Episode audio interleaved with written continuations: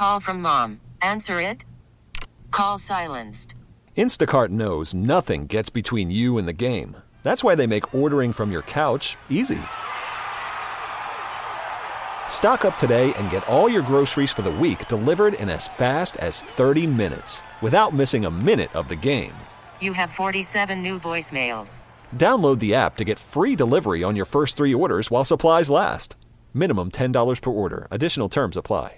This episode is brought to you by Progressive Insurance. Whether you love true crime or comedy, celebrity interviews or news, you call the shots on what's in your podcast queue. And guess what? Now you can call them on your auto insurance too with the Name Your Price tool from Progressive. It works just the way it sounds. You tell Progressive how much you want to pay for car insurance, and they'll show you coverage options that fit your budget.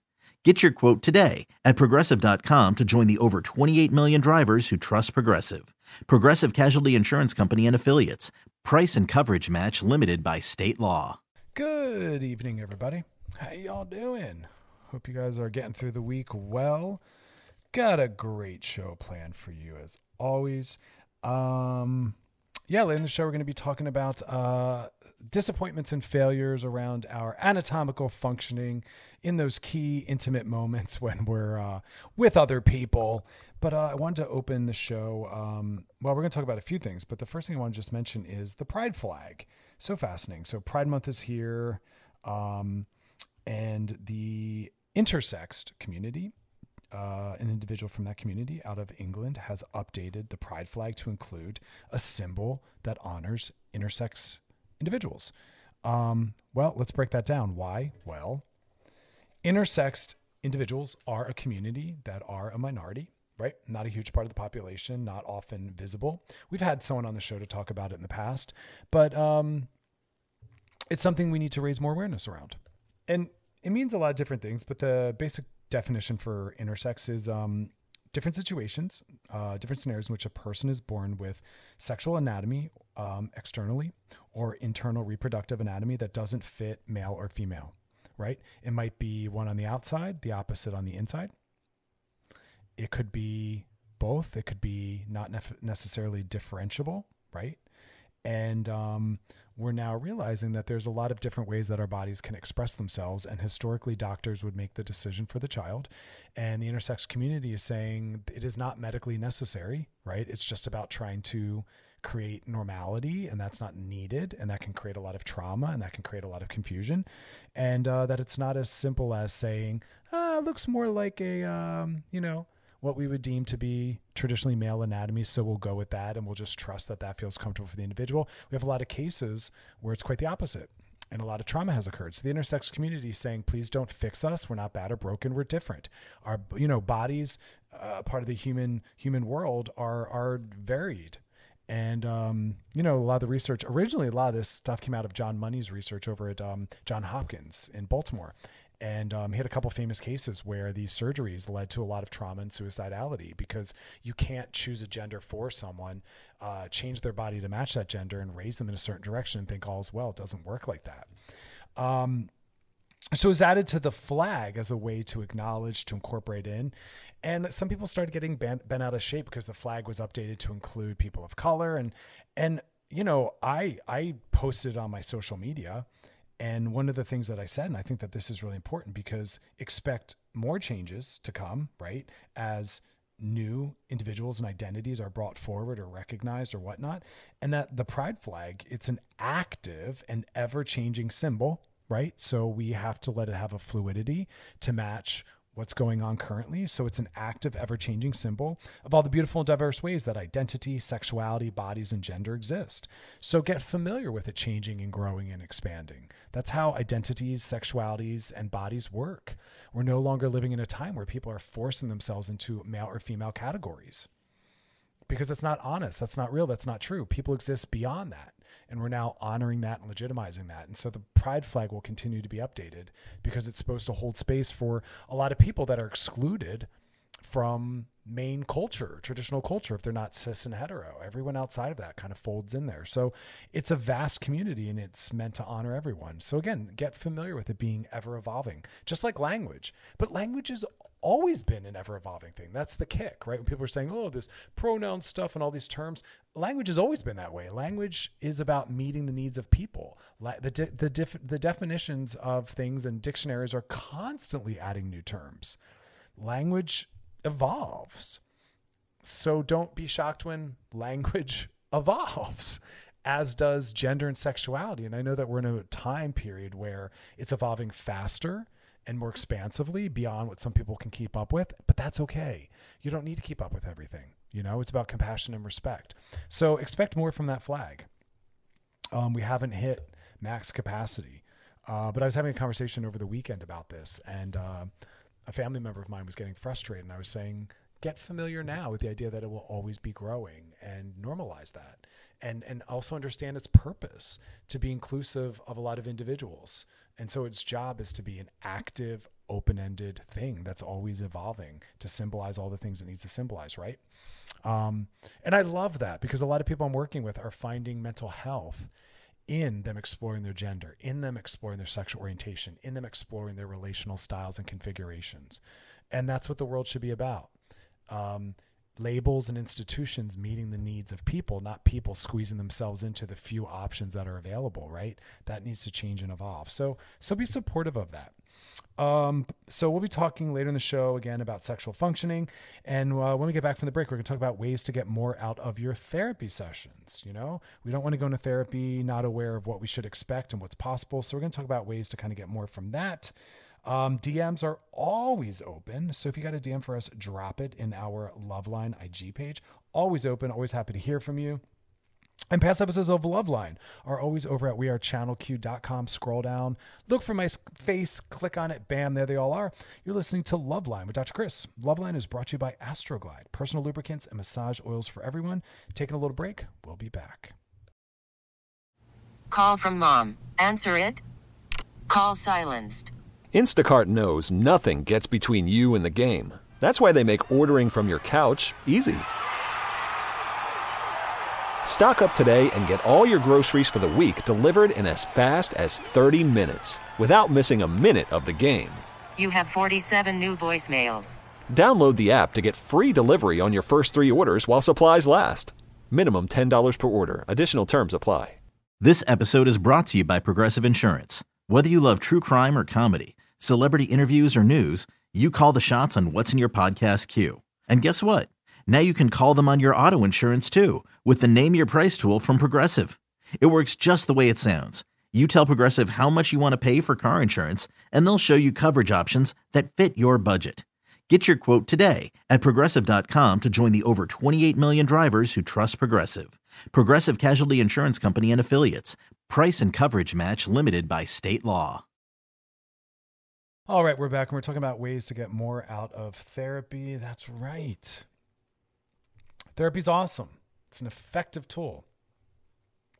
But it falls on the consumer to do the most out of it, to get the most out of it. Remember, the most important parts of therapy happen out in the world. Therapy, what happens in the room, is only responsible for such a small percentage. It's what you go out and do between sessions, right? Remember, therapy is about an hour or less in the course of a week full of hundreds of hours, right? And so that little 45-minute to 50-minute session can't have the expectation of being everything and all things, right? It's what you go and do with the insights, what you go and do with the learning, right? How you enter the world differently, how you go out and practice. Therapy is a practice. So know that. It's not just about what you do in those sessions, it's about what you do between sessions. That means more. How do we internalize it? How do we practice that, right? How do we build it in? So do know, though, that it's helpful. Choosing a therapist that fits you is important. Really looking at what they specialize in is important, right? And know that it's not a one-size-fits-all. A lot of therapists will come from different backgrounds with different orientations, different definitions of mental health, different goals. So you want to really be thoughtful about that. What are your goals? What is your definition of mental health? You have to find a therapist that aligns with that, right? You want to make sure it's someone that you feel there's a good fit.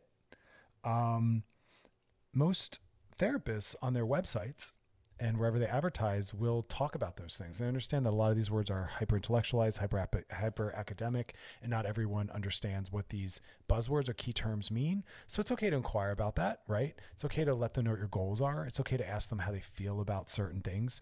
I know some clients want to find someone who's sex worker friendly, LGBTQIA friendly, poly friendly, kink friendly. Those are all important things. So continue to ask those questions. Some people that are black or of color want a therapist that's black or of color. Some people that are gay want a gay therapist. Totally understand that. And it can work in all different directions. I work with some clients that it's really healing to have a healing, safe, intimate relationship with a man, as myself. And the fact that they're not a man, working with a man gives them a healthy relationship to go back out into the world and try to mimic and mirror, and it can be very healing. And then for others, it's quite the opposite, where maybe too much trauma occurred with people that are male or male identified. And so for them, it's important that they work with someone who's female, right? So you have to really kind of ask yourself those questions. It can't always be about comfort. Sometimes it has to be. Other times it's about, will it be challenging in a healthy, transformative way to work with someone of a specific gender or race or background? Because it can really kind of go in either way. But more importantly, be prepared to go in there and be open and honest and transparent. You know, the goal of therapy is to have it be that one relationship where you can safely explore and discuss everything, because there's something really healing in having a human being sit there and bear witness to everything you're going through without judgment, but will help you dig around and pick through it and look at how, what you can learn about yourself, what you can heal, what you need to leave behind, what you can take forward, creating a new narrative around things, maybe instilling some confidence, talking about some skills and tools. It varies. And every client I work with, the therapy looks a little bit different depending on what that person's special needs are and what they're trying to do in the world and what their goals are. But you want to go in there being honest. And that exposure, that transparency, that vulnerability is how we really work on reducing shame. We move through a world where we have so many different forces telling us to be something other than ourselves, our gender, our class, our race, our profession, our roles in the world. Oh, you can't do that. You're a mom. Oh, you can't do that. You're a doctor. Oh, you can't do that. You're black. Or you can't do that. You're gay or you're straight. Or that's only for women. We live in a world that's always pulling us away from who we are and trying to make determinations and expectations based on these different categories. Therapy is a place to leave that all behind and say, this is who I really am, and to have someone bear witness to that, help reduce shame around that. Because that's the goal in mental health, is to be our full and total authentic selves in every single setting with every single individual, and not having to keep shifting around to meet different needs and different people's expectations. That's how we get away from professionalism, respectability, politics, gender roles, racism, classism, and try to get back to truth, right? Another thing you want to think about is you need to be consistent. So, you know, some people can get something by doing therapy as a one-off or a two-off, but in general, it's like medication. There's a certain amount of a dosage that's needed. You need to get traction. I know it takes, at least for me, up to maybe 5 sessions for me to even feel like I've connected and attached and bonded with the person. It takes me working with someone many, many sessions to really feel like I'm getting a grasp on their true issues, on their real psyche, and to really set better treatment goals. So you have to put time in. The studies show over and over that to see even the smallest amount of true improvement, it can take 6 months to a year. But that makes sense. We've lived years reinforcing, strengthening, and it's not going to be just a few sessions that are going to resolve and heal. And I don't think it should. I don't think that expectation should be there. Insurance companies want to only give you 12 sessions. That's 3 months. That is not enough to undo years and years or decades and decades of trauma, or enough time to unlearn a lot of things that we've learned. I think short-term therapies can work for some things and some people, but in general, it's a longer-term process. So be ready for that, but also be consistent. You know, leaving a lot of gaps and space between sessions doesn't always allow for enough traction, enough focus, enough intensity sometimes. So before you get into therapy, make sure that's something that you can really be a part of and committed to. Another thing I talk to some clients about is taking notes during or after. You know, something that's really powerful during a therapy session might not stay with us. So we want to write down thoughts, perspectives, ideas, mantras, things that we want to kind of hold close or carry with us. So I always say journal. I tell a client after certain sessions, take some time, sit with what we just talked about, write down some key things that you want to remember, hold yourself accountable to, or take with you, write that down.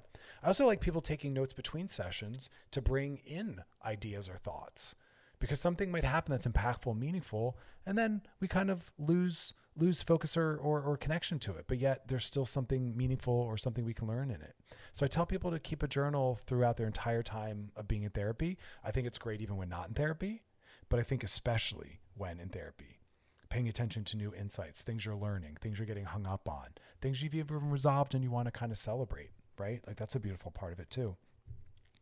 Focusing on and really celebrating, you know, the positives and the benefits. All right, we got to take a quick break. When we come back, we're going to keep talking about how to get the most out of therapy. You're listening to Love Line with Dr. Chris on the new Channel Q and on Odyssey. All right, we're back and we're talking about how to get more out of therapy. First thing I was saying is, you know, a lot of therapy is what you do between sessions. All of those hours that you're out in the world, you want to be practicing things, reinforcing things, sitting with things, trying out new ways of being and perspectives. You can't just think it's just only that matters is what you do in that office and nothing else counts. Also, make sure you're committed. Like we were saying in the earlier segment, it takes time. 6 months to a year to start making really necessary improvement. It takes a long time to unlearn and undo and to challenge and to practice. So make sure you're really in it for the long haul. Also go in there open and honest. Shame is what we want to work through and break through while in therapy. So really make it your job to be as vulnerable and authentic and honest as you can, but you have to find the right therapist to feel safe doing that. I was saying it takes me many sessions to really bond or attach with a lot of clients to really feel like we have a true relationship, because that's what's needed to really create change.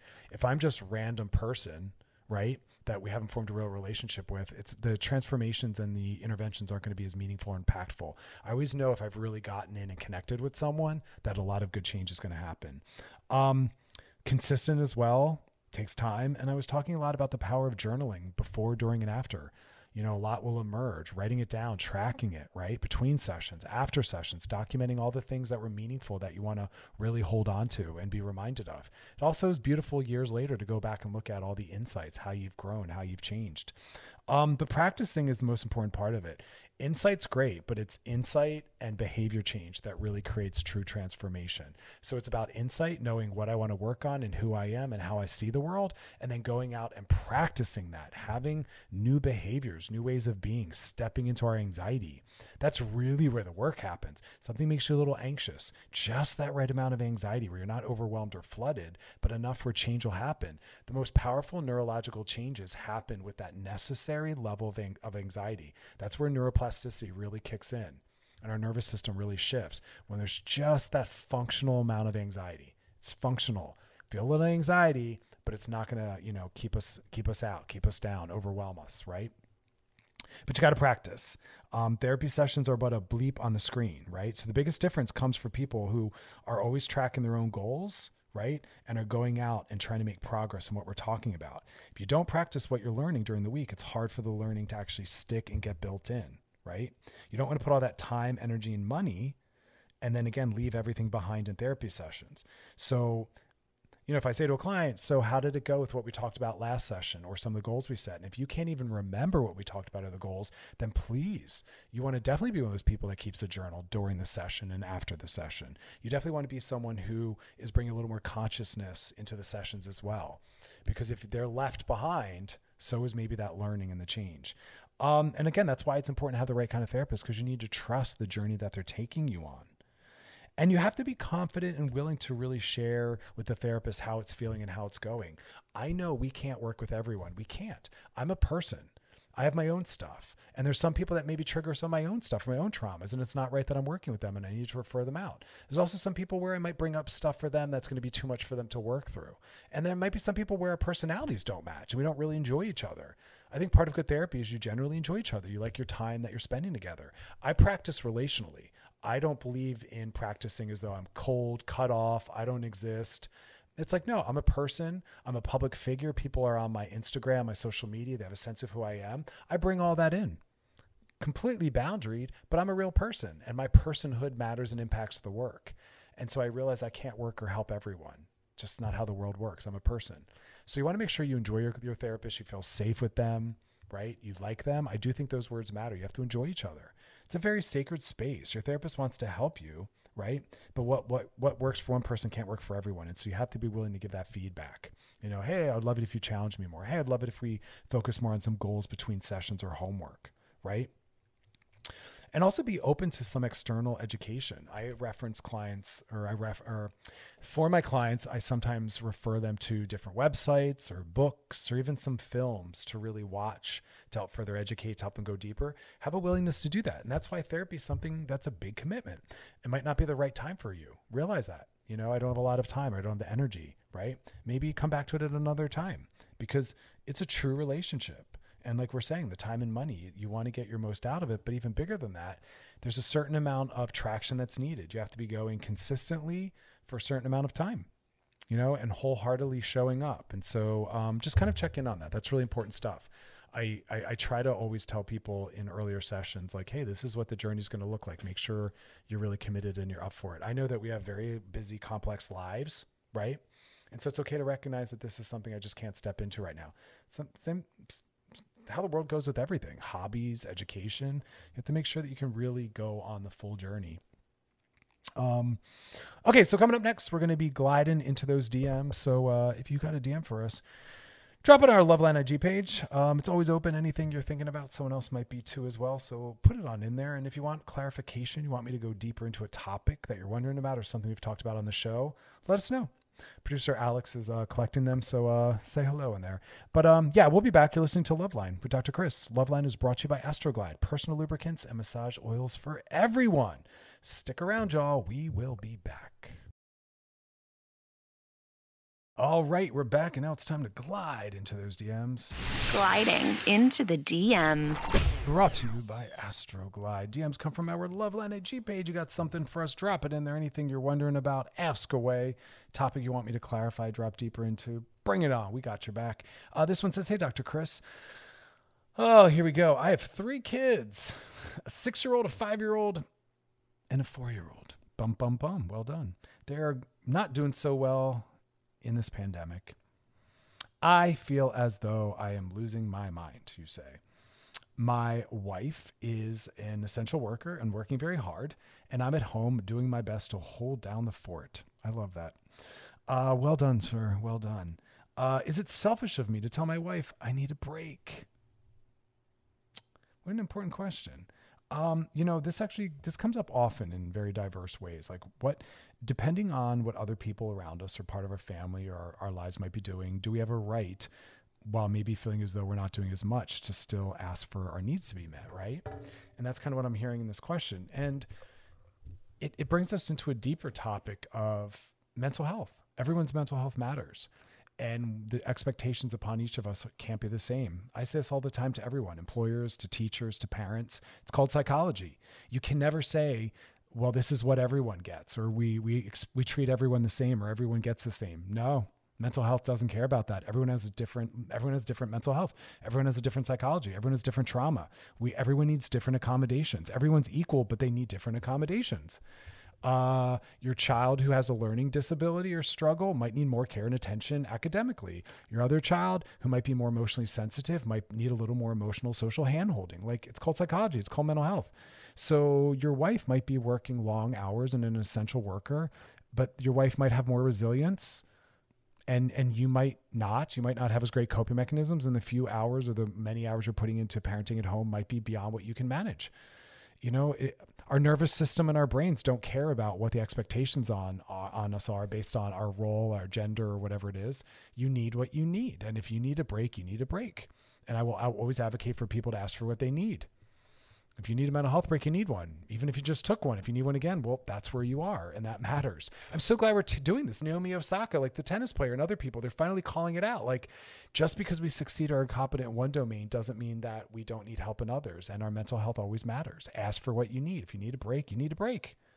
You know, I don't want people moving from stress into burnout, and from burnout into deeper mental health issues, or maybe physical health, physical issues. Like, this all impacts your immune system, your blood pressure, your heart health. But even before that, I don't want people getting into burnout. So if you're feeling like you're starting to get stressed, you know what the solution is? There's only one solution. If we're moving towards stress, we need to take a break, drop the expectations, delegate and ask for help, or walk away from the situation.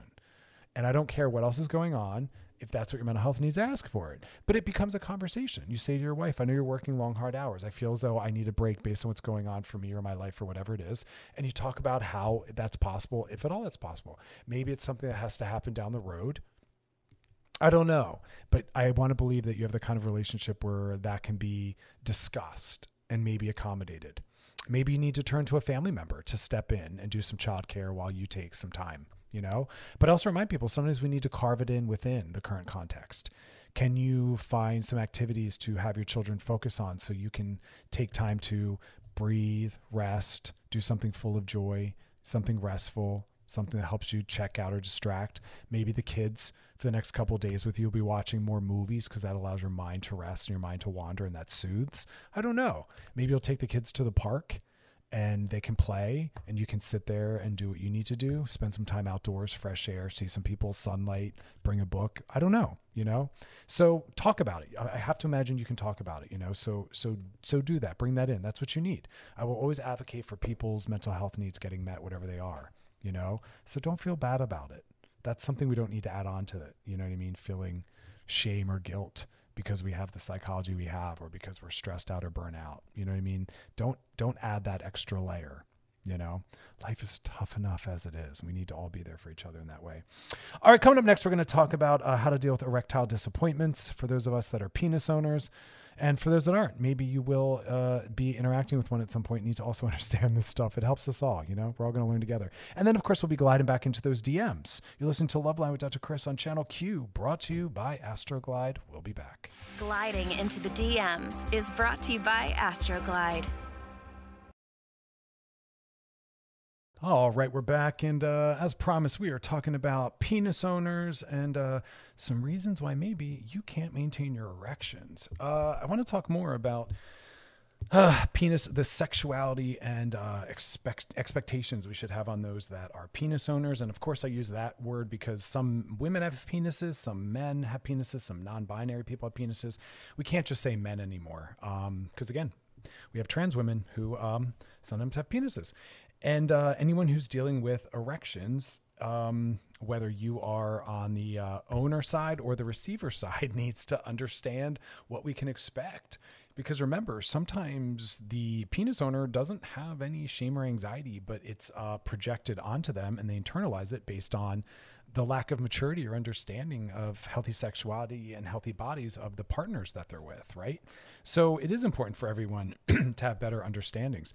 But this isn't so much about the sexuality as much as what are some of the reasons or some of the root causes as to why our bodies don't always function the way we want. Now, we're talking from a psychological perspective. Medical perspective, it could be because of issues with your heart, arteries, blood flow. The determinant that usually really speaks to, wow, this might be more relational, contextual, or, you know, partner choice is if you are able to get erections while having sex with yourself. If you wake up with morning erections, then it's going to be relational, contextual, or, you know, partner choice. If you never are able to get or keep erections, you are not able to get them or keep them when masturbating and alone with yourself, you are not able to get them or keep them during the night or waking up with them, well, then you definitely want to go see your primary care physician or a urologist. But again, if you wake up with erections, you get them during the night and you get them with yourself, well, then we know that it's not a ongoing, chronic, universalized issue. It's specific. And we're looking at some of the specific reasons as to why sometimes you're not functioning the way you want. What are the reasons? What are the things I need to know? But again, for some of us, you know, your partners, future partners, current partners aren't always listening to this segment. So you have to be a part of helping them. You know, this is also where I bring up the topic of things like porn. You know, unfortunately, because we have crappy sex ed and, a lot of people haven't had a lot of sexual partners, which I want them to. The more sex we have, the more we reach those developmental milestones, the more we understand healthy sexuality, we hope. But again, a lot of people learn only in porn by watching porn, and porn has edits. It has people taking pills and using injections, right? It gives people the time they need off camera to get erect and step back onto set. So that's why we only see people perfectly functioning the way they need. Porn isn't meant to be sex ed. It's art. It's entertainment. Just like films. Films don't show people failing at sex, right? Films just show what they're trying to deliver in terms of their message. So, you know, again, remember that. Porn has people using aids, individual aids, partnered aids, whatever it is, you know? And that's one of the things that comes into my office. A lot of people will say, oh, well, I'm not operating this certain way. And I'll say, where did you get the idea that that's how it should always be? And we'll talk more about that in a different topic, a different segment, but I wanted to zero in more on what are some of the reasons. Well, you have to understand first off that arousal is very complex. It is not as simple as if you were interested in me, if you were in love with me, if I turned you on, then all would be well. That's a that's very elementary in understanding. Okay, so I want to kind of call that out. Our arousal systems often are not at all tied to our thoughts about our partner, or they very much are, but we want to not always personalize. It's sometimes not at all about you, and we're going to kind of talk about that. But I want people to have a better expectation as to what they can control, what they can't control, right? And just, again, know that sometimes it's about making a few tweaks, and other times it's larger than that. So one of the number one reasons is we have to remember that your penis is not a sex toy. There's a cultural myth that is perpetuated by, you know, friends, partners, porn, movies, whatever it is, that if you have a healthy penis and you're turned on by your partner, that you will always get hard and stay hard as needed upon request for as long as you want, blah, blah, blah, blah, blah. And it just, no aspect of life works that way. No aspect of our bodies works that way. No aspect of sexuality works that way. And absolutely no aspect of psychology or emotionality operates that way, right? So many factors matter, right? Complexity, as I said again.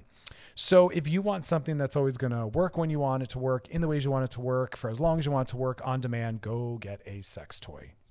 Go get a sex toy, because that is the only surefire way.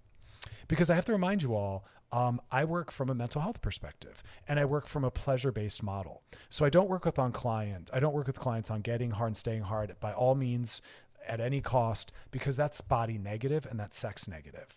Being body positive means honoring what our body is communicating. Being body positive means honoring what's possible for our bodies, not forcing them, not challenging them, and not shaming them. Being body positive is working with our bodies as they are or as they're operating in the moment.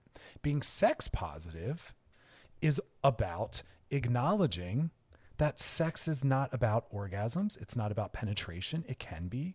But that sex is truly and first about pleasure, connection, or entertainment. And there's a lot of ways to do that. We got to take a little break. When we come back, though, we're going to keep talking about erections, healthy perspectives, and expectations. You're listening to Loveline with Dr. Chris. Loveline is brought to you by Astroglide, personal lubricants and massage oils for everyone. Stick around. We'll be back.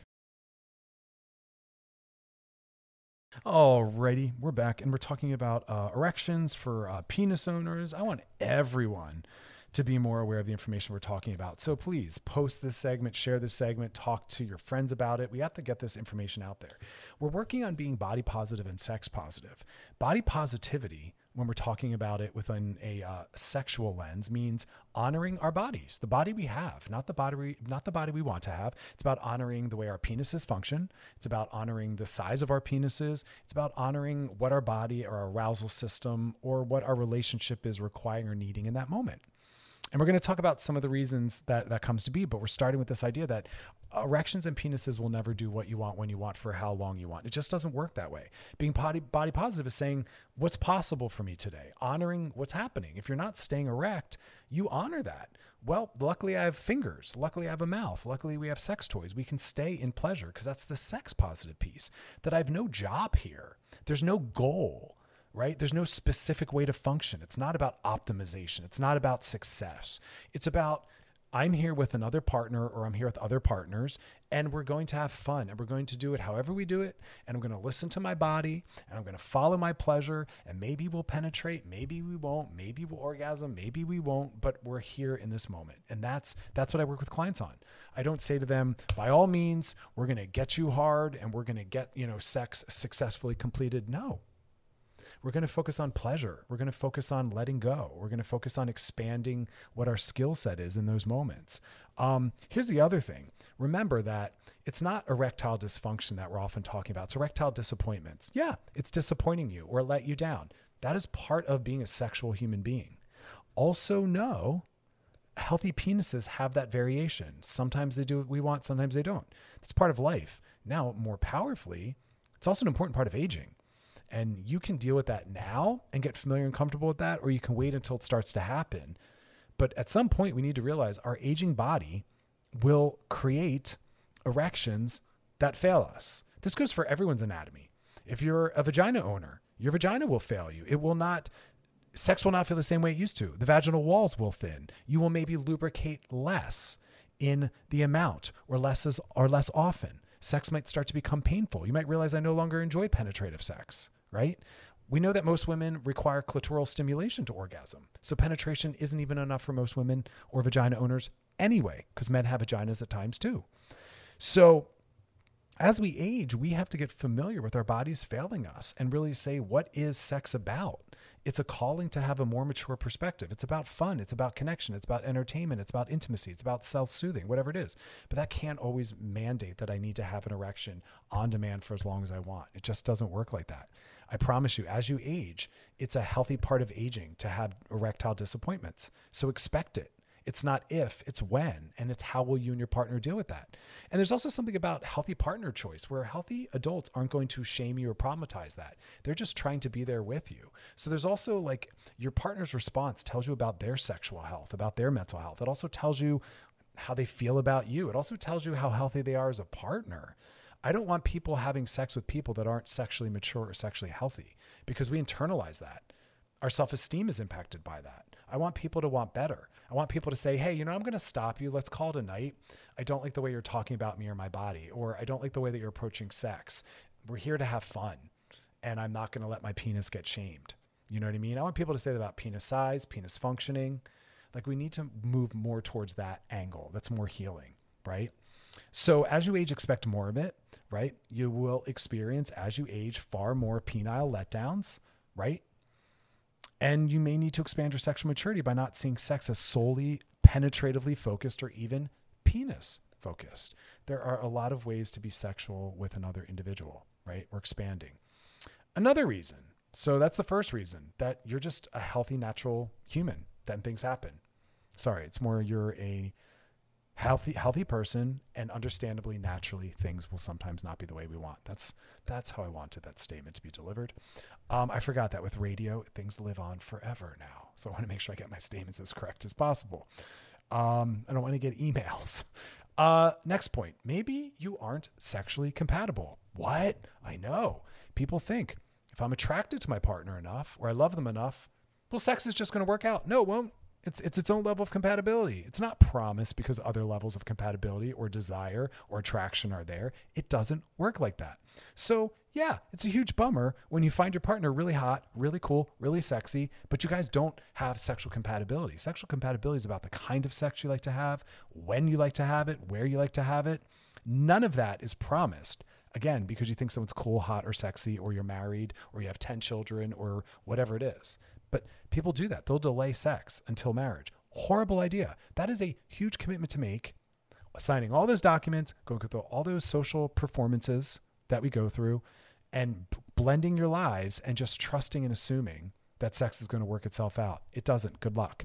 I want everyone having sex. It's a part of dating.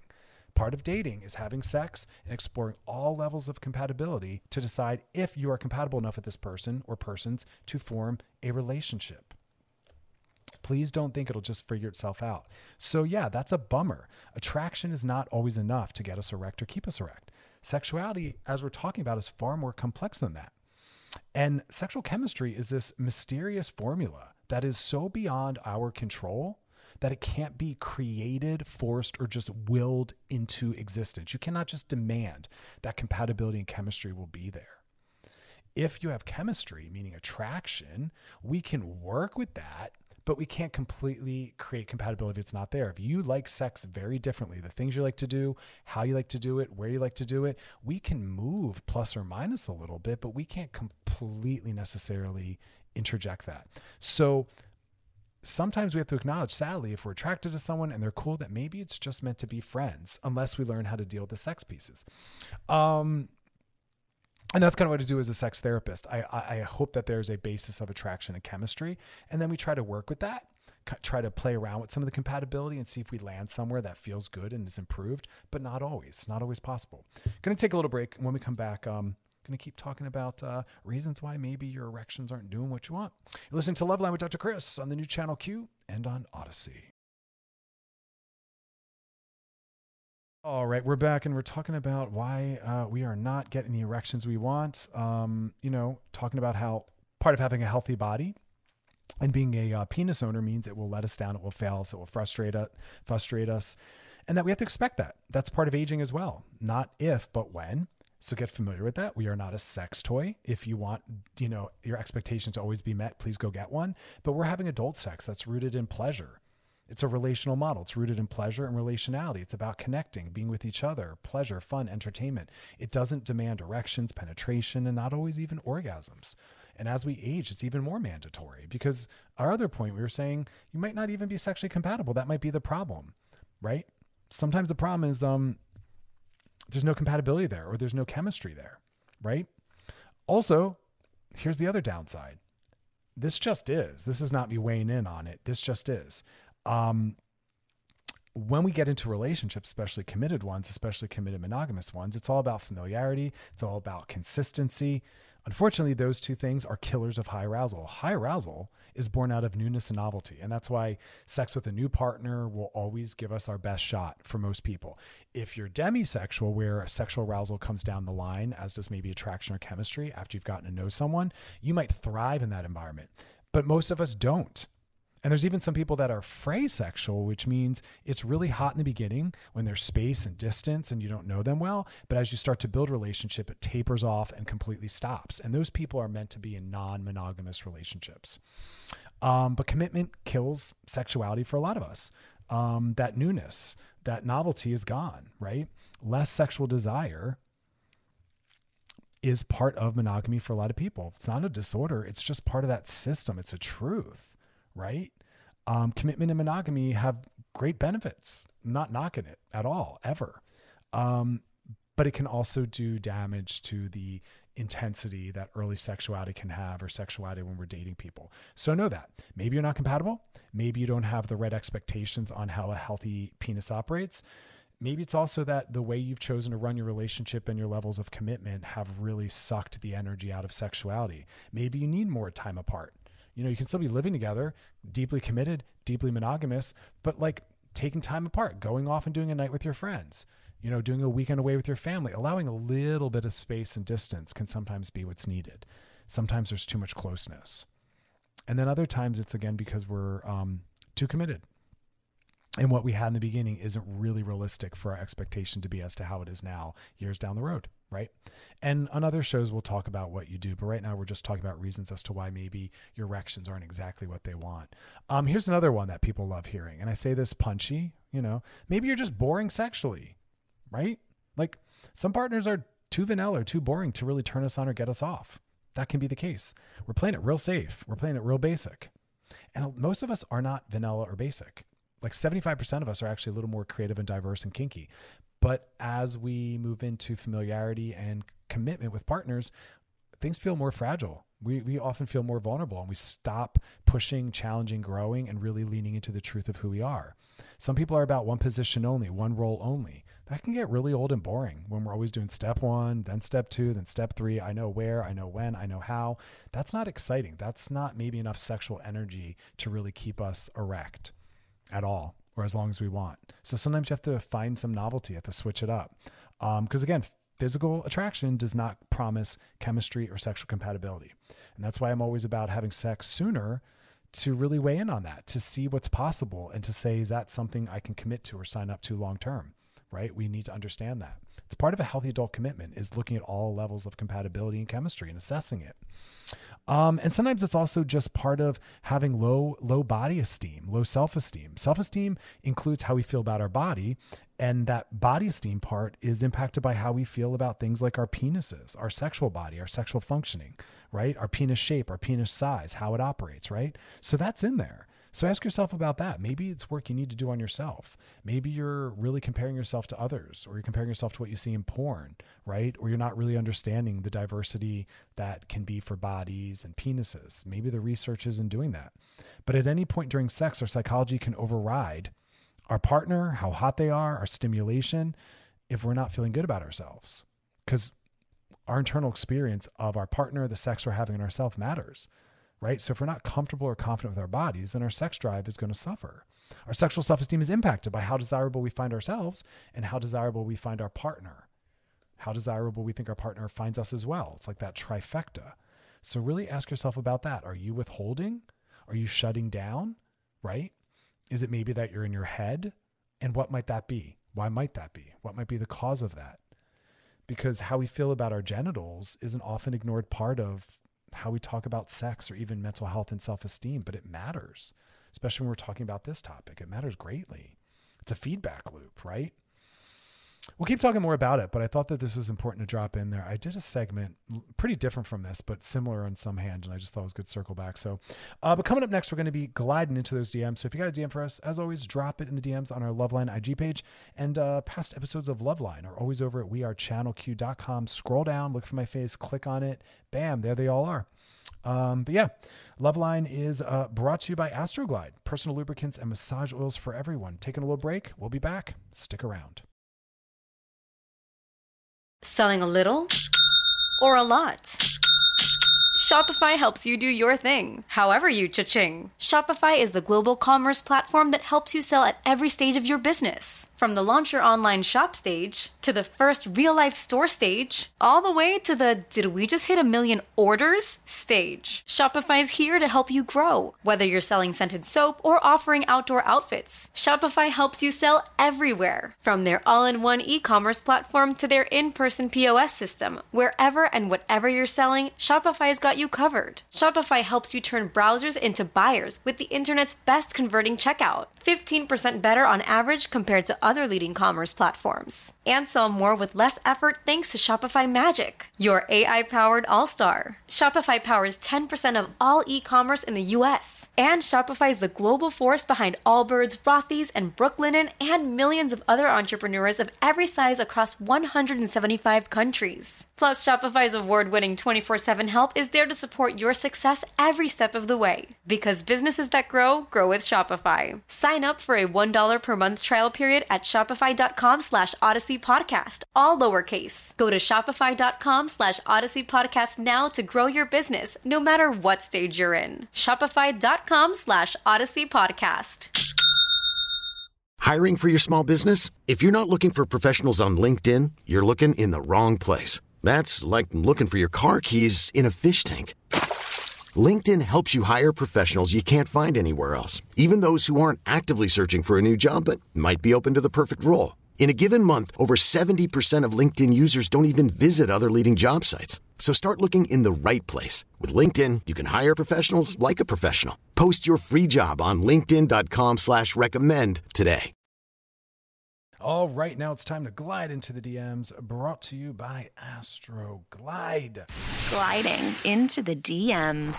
DMs come from my, look how enthusiastic I am about that. I love it. I love it. I love it. We need more lube. Lube is one of the most phenomenally most under-acknowledged elements of enhancing sexuality. We'll talk about it, but definitely get that lube in there. Anyway, back on track, DMs. They come from our Loveline IG page. You got a DM for us, drop it in there. Here we go. Hey, Dr. Chris and Loveline. My girlfriend and I have been together for almost 2 years now. We don't live together, so we've been seeing each other a lot less due to quarantine, which is totally cool for us. Good. The other day, she suggested that we talk to other people to see if an open relationship is something we want to try. I feel like this is her way of breaking up with me because she's never said anything like that before.